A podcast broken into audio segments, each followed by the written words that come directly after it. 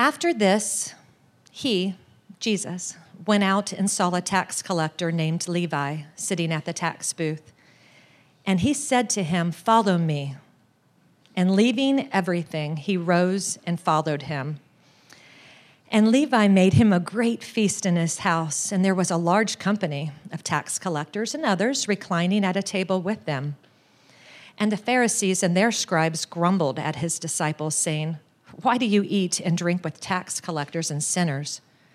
And Jesus answered them, Those who are well have no need of a, phys- of a physician, but those who are sick.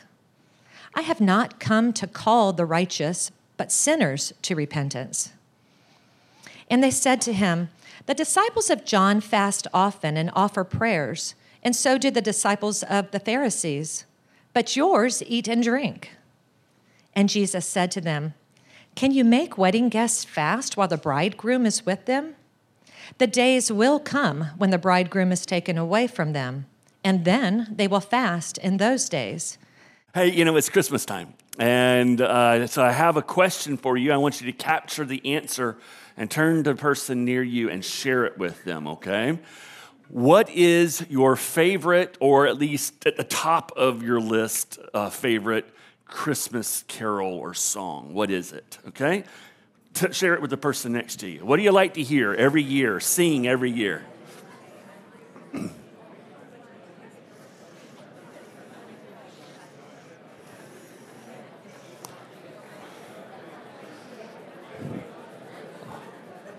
All right, all right. Okay. I, I, I just said one song. One song. Okay, all right. Okay. All right, how many of you, uh, how many of you said Silent Night? Raise your hand. Wow, a lot of Silent Night. Any Hark the Herald Angels sing? A few of those. Any grandma got run over by a reindeer? Right, yeah, I thought so. I saw them laughing back there. All right. Uh, uh, how about uh, Joy to the World? Any Joy to the Worlders? Yeah, that's that's me. I I really enjoy Joy to the World. And as we're going to see uh, on uh, December 24th, on Christmas Eve, we're going to return to Luke chapter 2. Jesus entering into our world was a joyous occasion. The joy of Jesus' birth is linked to what it represents that God the Son entered into our world to provide the forgiveness of sins, to reconcile us with our Heavenly Father by living and the life that we were to live and dying the death that we actually deserve because of our sin. And so, this is why we carve out each year this time where we celebrate His first advent and we look in hope to the second advent. This advent season is a joyous season in the Christian year. And in our passage this morning, we see this joy that Jesus brings to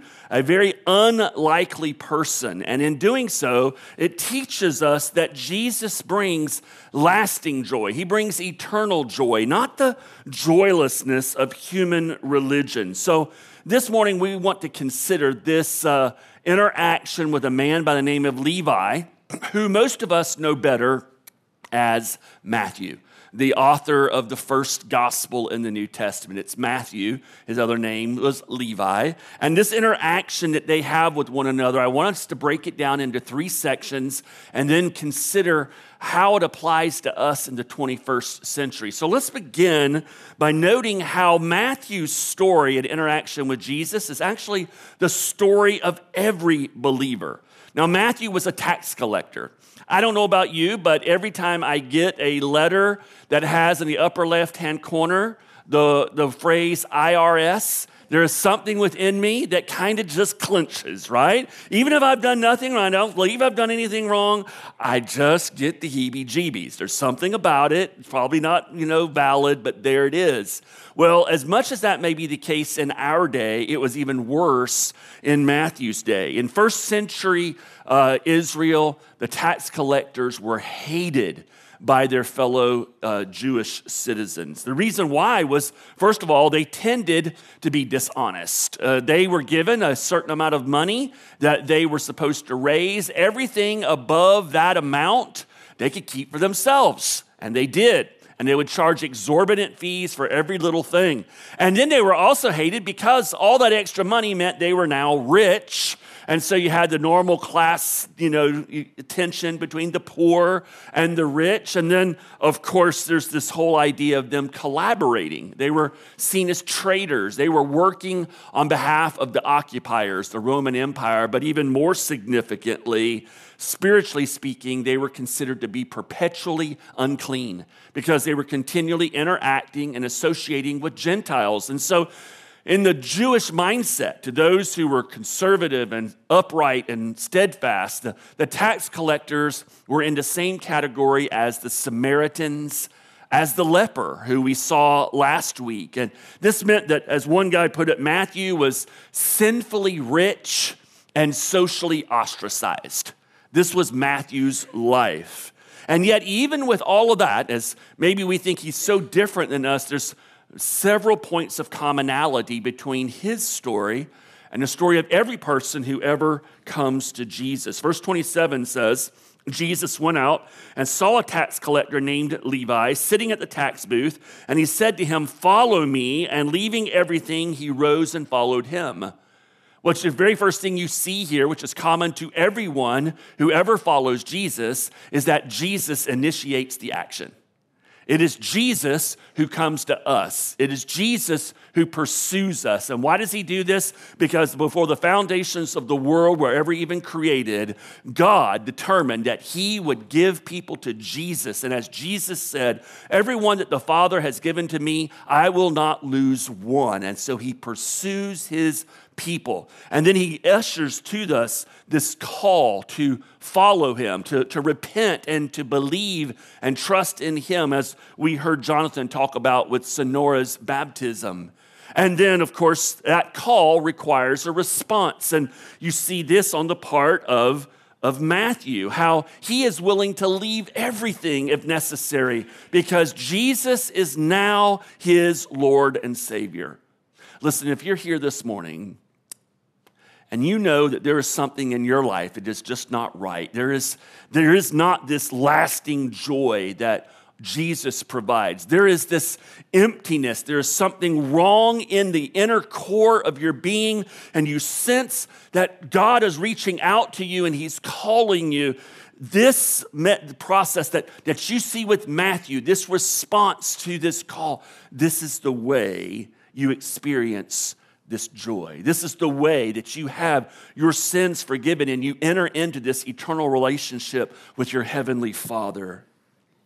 And I would encourage you, if you sense Jesus calling you this morning, get out of your booth we all start in the same way. We all start in our little booth doing life the way we think we need to do it in order to get the life that we want to, to get. And maybe that even requires us to be dishonest or to cut corners or to do any number of things to, to have the kind of existence that we want for ourselves and our family. But when Jesus comes, he says, Follow me. Turn your back on your own way of doing life and instead admit who you are, confess your sinfulness, and embrace me as Lord. Follow me. Points of commonality. Another point of commonality is that after you come to Jesus, it's interesting how badly you want others who you know, who you love, to know Jesus. And so you see this with Matthew and, and the way he introduces his friends and loved ones to Jesus is he throws a big party. Levi made him a great feast. In the, English, in the, in the underlying language, this is a bodacious party. Okay, not really, but that is the idea here. He throws them an incredible party in his house, and there was a large company of tax collectors and others reclining at the table with them.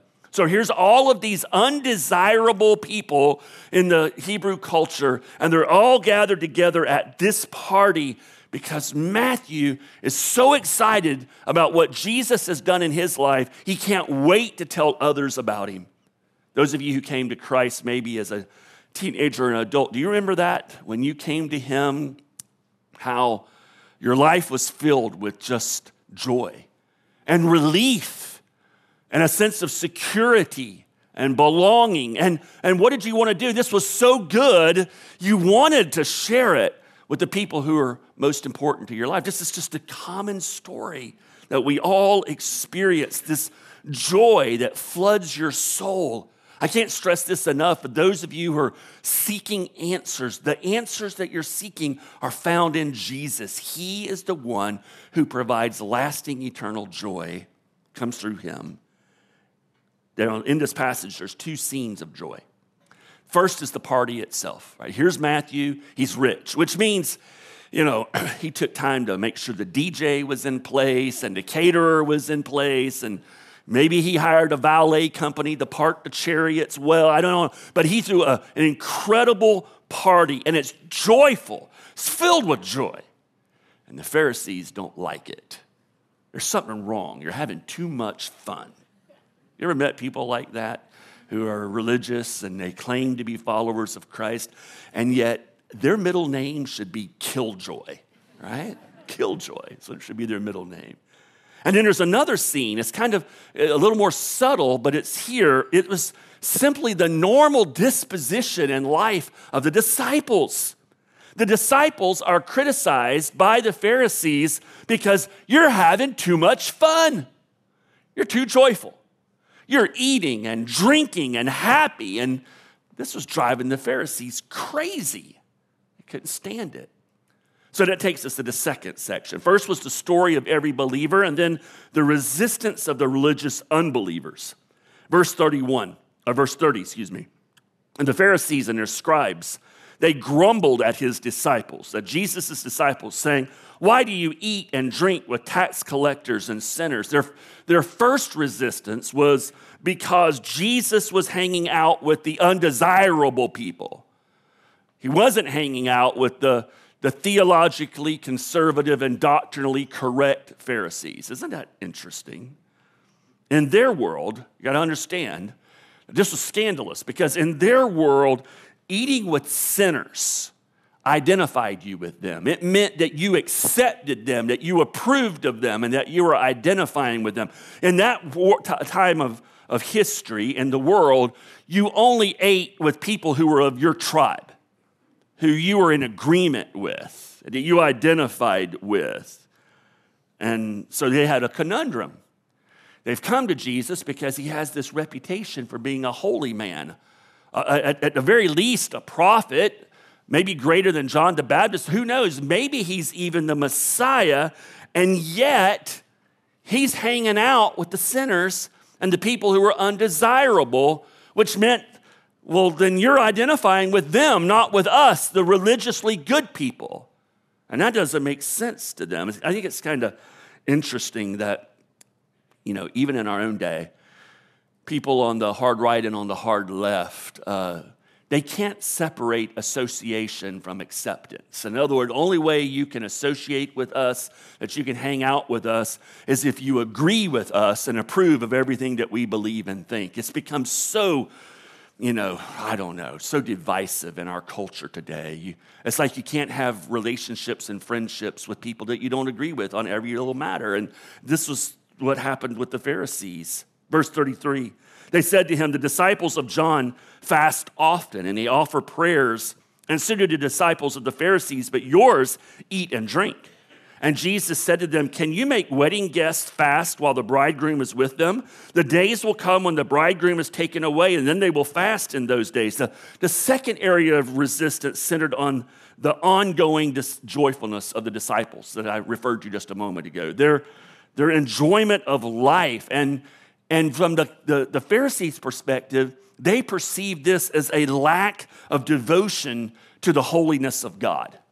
They perceive this as a, as a lazy approach to worshiping God and following God and obeying Him. You see, in their culture, fasting was extremely important. And so the disciples and Jesus' refusal to fast was, in their mind, a, a black mark because they were not properly worshiping and God and devoted to Him. There was something wrong with that. Well, we use our word. There was something wrong with their sanctification. They were a little too much on the libertine side of the spectrum. The Pharisees, the religiously devout people, they fasted twice a week from sunup to sundown. And, and they're really religiously devoted person, the person who wanted you to know how religiously devoted they were, they would even, before they went out in public, they would apply a little bit of, you know, makeup whitish makeup to make their face look less healthy, like they were so weak from their fasting. And look at how pitiful I, I look. You know, I'm so de- devoted to God. I'm about to pass out. And, and it, was all, it was all just an effort to appear devoted and holy to God. They wanted people to know this. But Jesus, he knew something about the Pharisees. Even the Pharisees taught that it was improper to fast on a day when you had been invited to a wedding because a wedding was a joyous celebration. And so, even if it fell on the day that you normally fasted, on that day, you were exempted from fasting. Instead, you were supposed to go to the wedding and you were to celebrate and enjoy it. I think probably in part they just didn't want to miss out on the free food. I don't know. But uh, there it was. It was a big day. And so, Jesus, he kind of turns this on them. He answers their objections by drawing upon a, a very common Old Testament analogy. If you look at the Old Testament, you will repeatedly see that God describes himself as the bridegroom who is going to one day come and he's going to rescue his people, the Israelites, the people who are true to him. And so Jesus turns this on the Pharisees, and don't miss what he's saying to them. He's saying, My disciples cannot fast right now because the bridegroom is here. Do you see what he's saying? For all of you who think, and maybe you're questioning, oh, Jesus never claimed to be God, this is the beginning in the book of Luke where we start seeing Jesus at first subtly and then more obviously and more blatantly until it's just out there in plain language where Jesus says, Yes, I am God in the flesh. I'm the bridegroom. I have come. And because I've come, it's a joyous occasion. I'm here.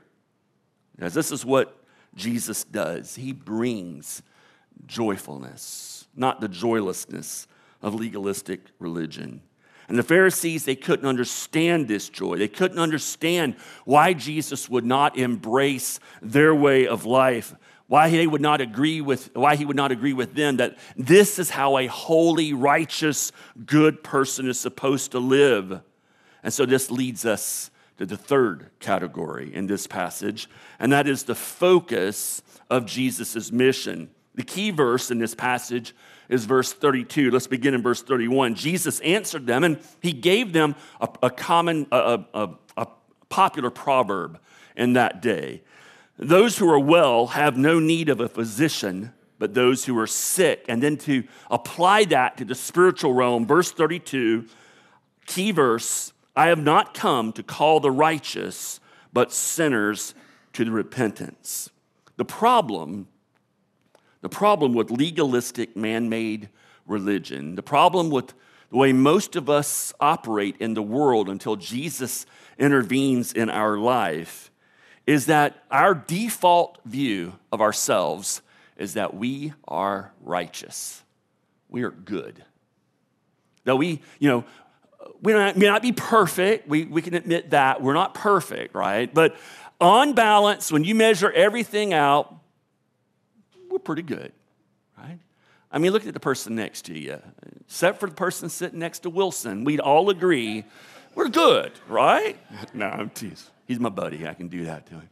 We're good. That, that's our natural default response. And yet, Jesus says that's the problem.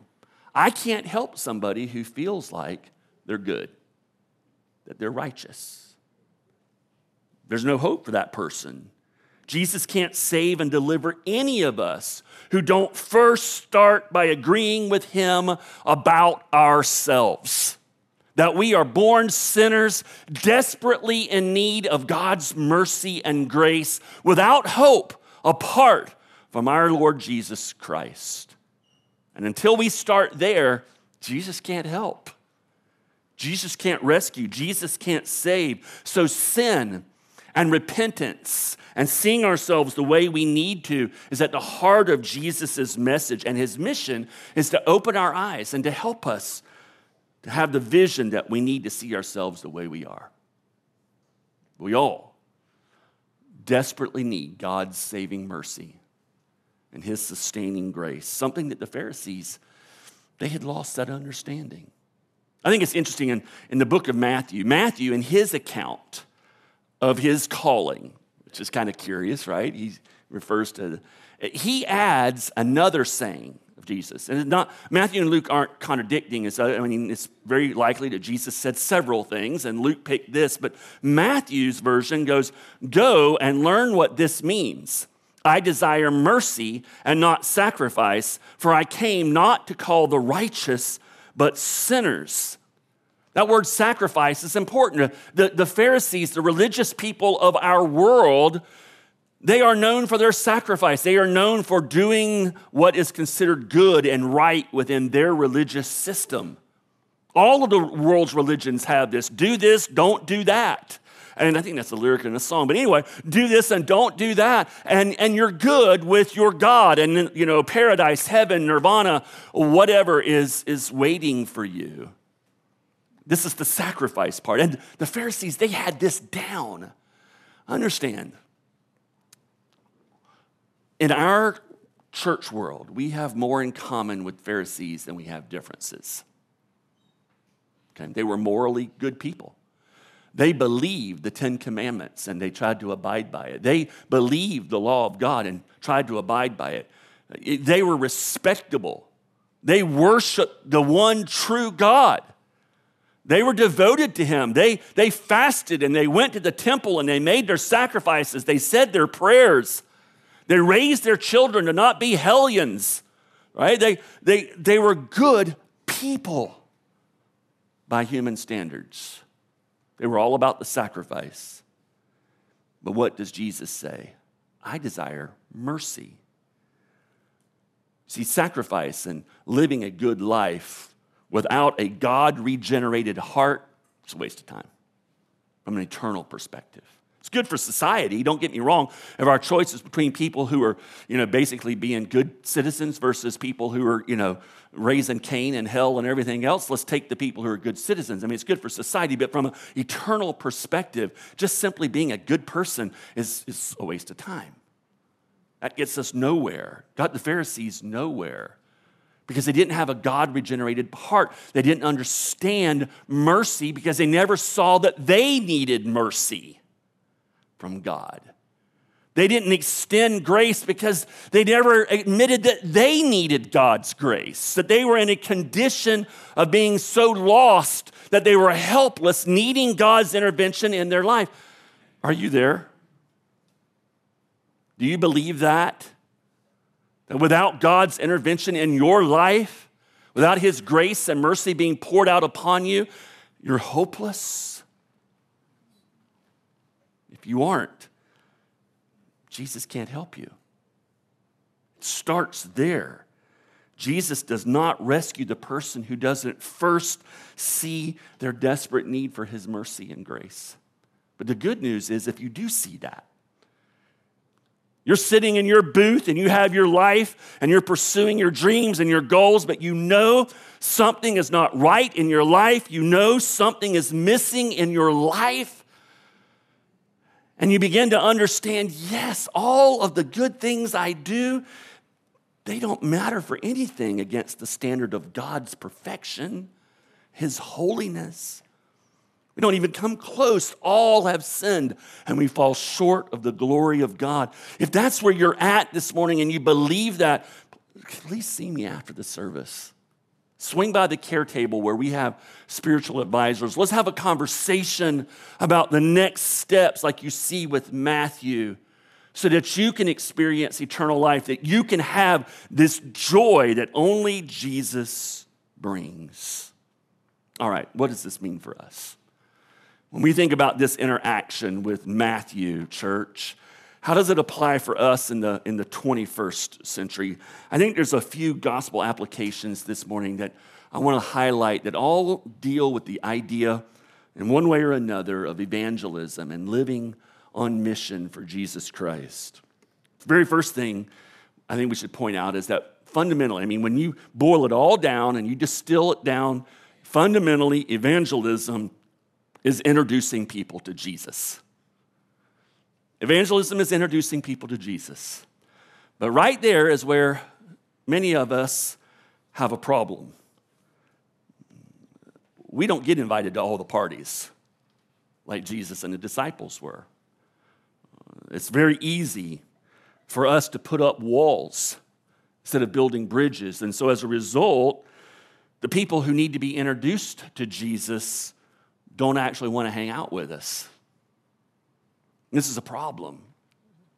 Especially like with the Pharisees, like churches like ours that are conservative theologically, doctrinally. This is a problem. We really are good at building walls and barriers because of our very strong beliefs about what is right and what is wrong.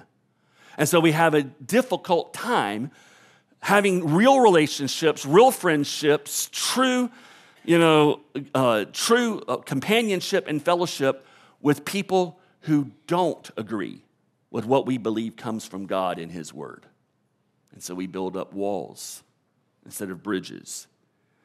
And so, what I would encourage all of us to think about this morning is what is our prime directive?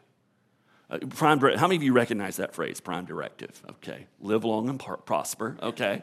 That was Star Trek, right? Uh, you know, the prime directive, uh, that was their, their first marching order. When they came to a people, a new people, they had to step back and think how do we interact with them so that we don't mess up their society and their culture and their timeline. We can't, you know, introduce them to phasers while they're shooting bows and arrows. It'll mess up their culture. You get it? Okay?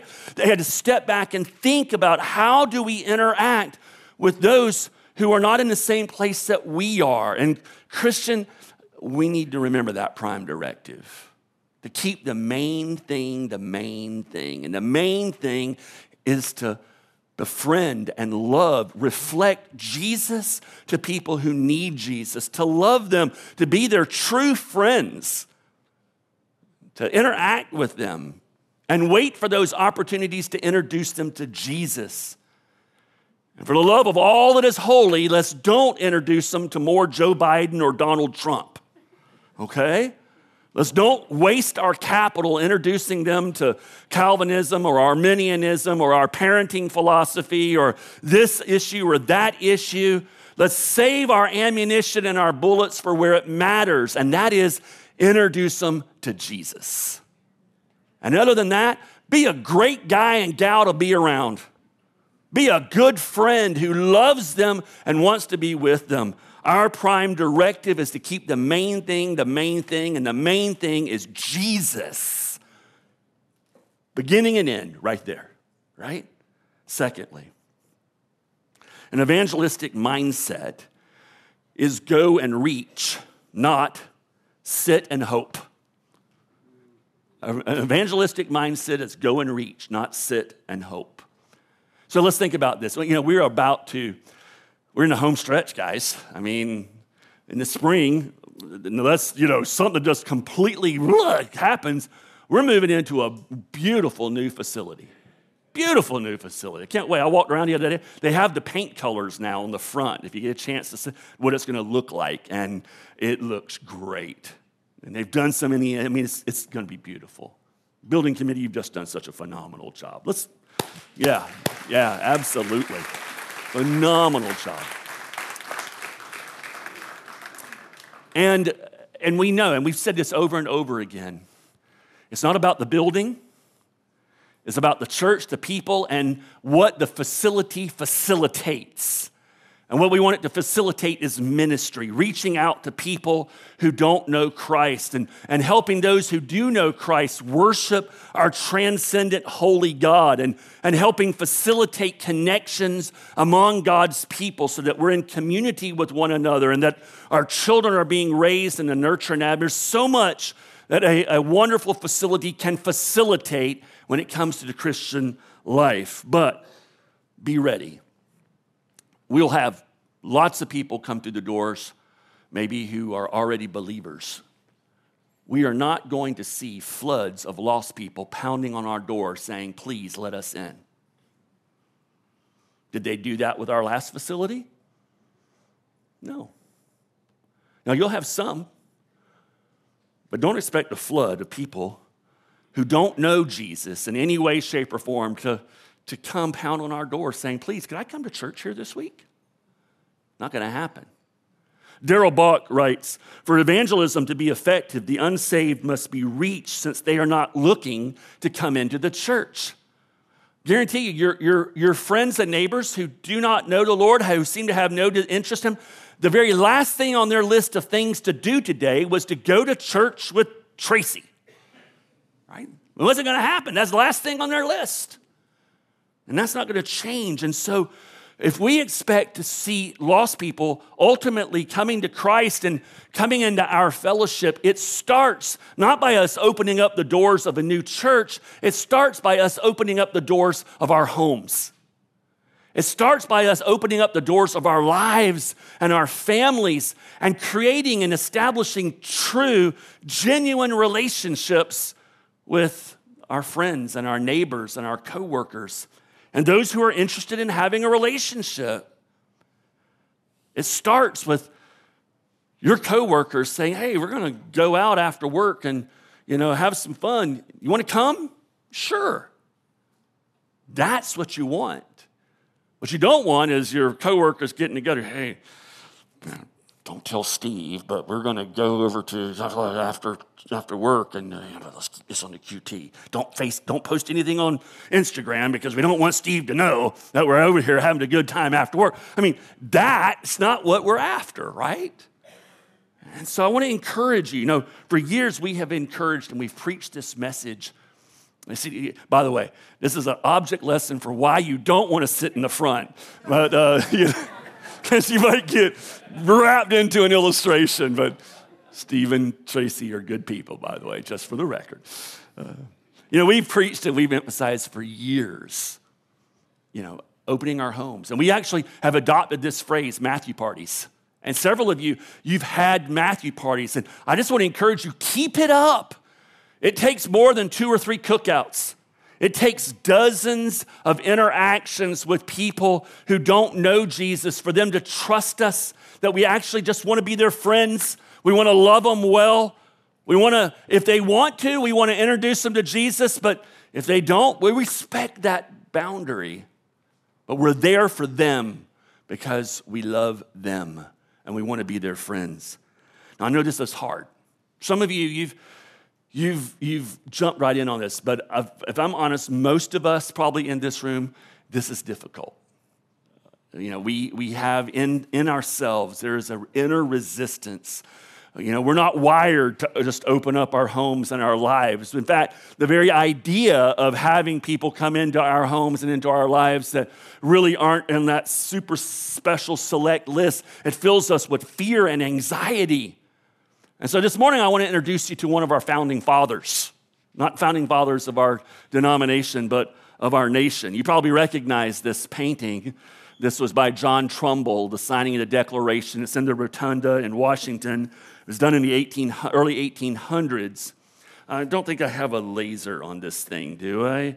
Uh, anyway, this dude, you, you see the guys standing up, and on the other side of those guys sitting down, the second guy from the right, you probably can't see him anyway, that guy's name is John Witherspoon.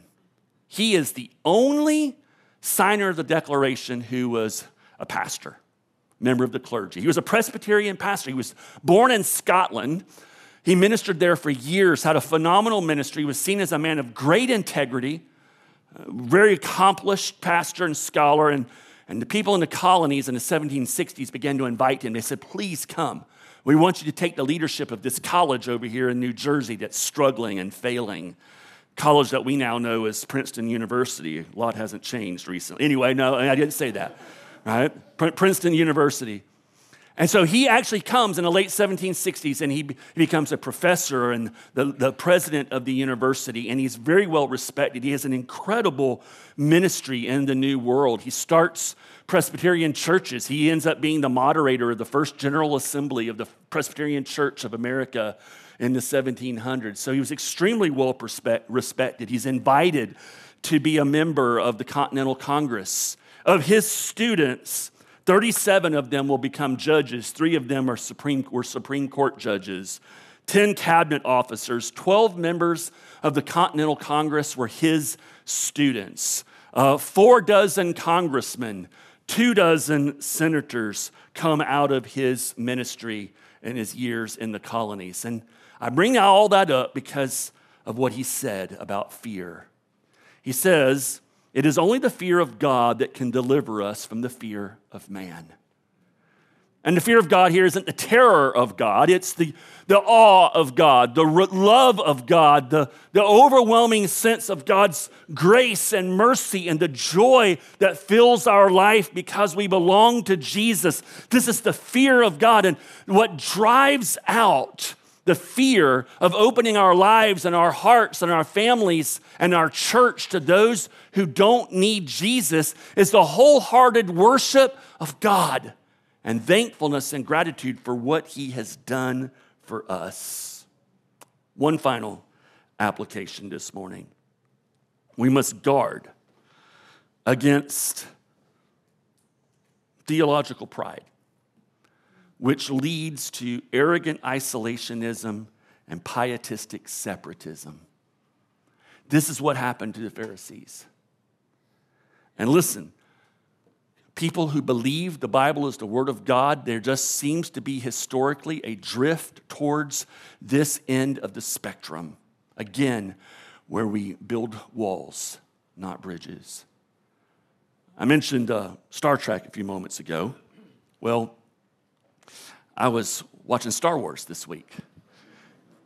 And I happened to, actually, I was just flipping through the channels and I came across the scene where, you know, in the Clone Wars, the Jedi, actually, they all jump out. There's this horde of Jedi with their, with their lightsabers, and this is Samuel L. Jackson Jedi, uh, who's got his, and they're charging the drones. And it was a great scene. And you, those of you who've seen it, you know, they're all, they have their lightsabers, you know, everything that shot at them, they knock it to the side, and, you know, they're just hell bent on attacking the enemy who's destroying civilizations. I thought, what a great picture of God's people, or what should be God's people. Because we have the sword of the Spirit, we have the inspired, inerrant word of God capable of knocking away every dart of the devil, any false ideology and belief. We have the answer in the word of God. And so, are we attacking when those moments arise in a graceful, effective way, or do we circle the wagons? See, that's the other image. The Pharisees had come to the place where they were circling the wagons. They became an echo chamber. And they were guarding, they were playing defense, living out of fear of the attacks and the disagreements that were happening. So we have a choice. Are we going to circle the wagons, be a circle the wagon people, or are we going to, to wield the sword of truth? Kent Hughes tells the story of John Wesley and George Whitefield. They were great preachers in the, the first Great Awakening. In the 1700s, they were known. They would go to the, to the, the farm fields and they would call the farmers together. They would go to the mines and they would get the miners at lunch break or after work. They would go wherever the people were. They would go to the tavern, they'd go to the street, and they would begin preaching the gospel to these folks and holding services of worship. And the thing is, that did not match the, the book of church order of the Church of England, the equivalent of that book. And so the leaders of the Church of England, who were conservative theologically at that time, doctrinally at that time, uh, they insisted you can't do this. You cannot proclaim the good news and the gospel to people in this manner. You cannot worship God in this manner. And, and yet, all these people, thousands of people, were coming to Christ into the preaching and ministries of these men until finally they kicked them out of the Church of England. They rescinded their ordination. John Wesley very reluctantly started a new denomination. He didn't want to, it was Methodism. And that all came about because of the resistance to be a Jedi and instead circle the wagons. Now, now fast forward. Philip Ryken tells the story of the around 1860, a young man on a Sunday evening who comes to his church, a Methodist church, and he opens up the side door and very almost you know just overjoyed he ushers in dozens of people from the streets and they are dressed like people of the streets and they are the down and outers, and they are the alcoholics, and they are the homeless, and they are the people who clearly did not normally come to a Methodist church at that time. And he marches them in and he sits them right in the front pews, right in front of the pastor. The pews, by the way, that other people paid to sit in. And he just took their seats. And he, was, he, he thought, man, this is the best night ever. The pastor and the leadership is going to be overjoyed at all these people who need Jesus, who've come to hear the gospel. And what was their response?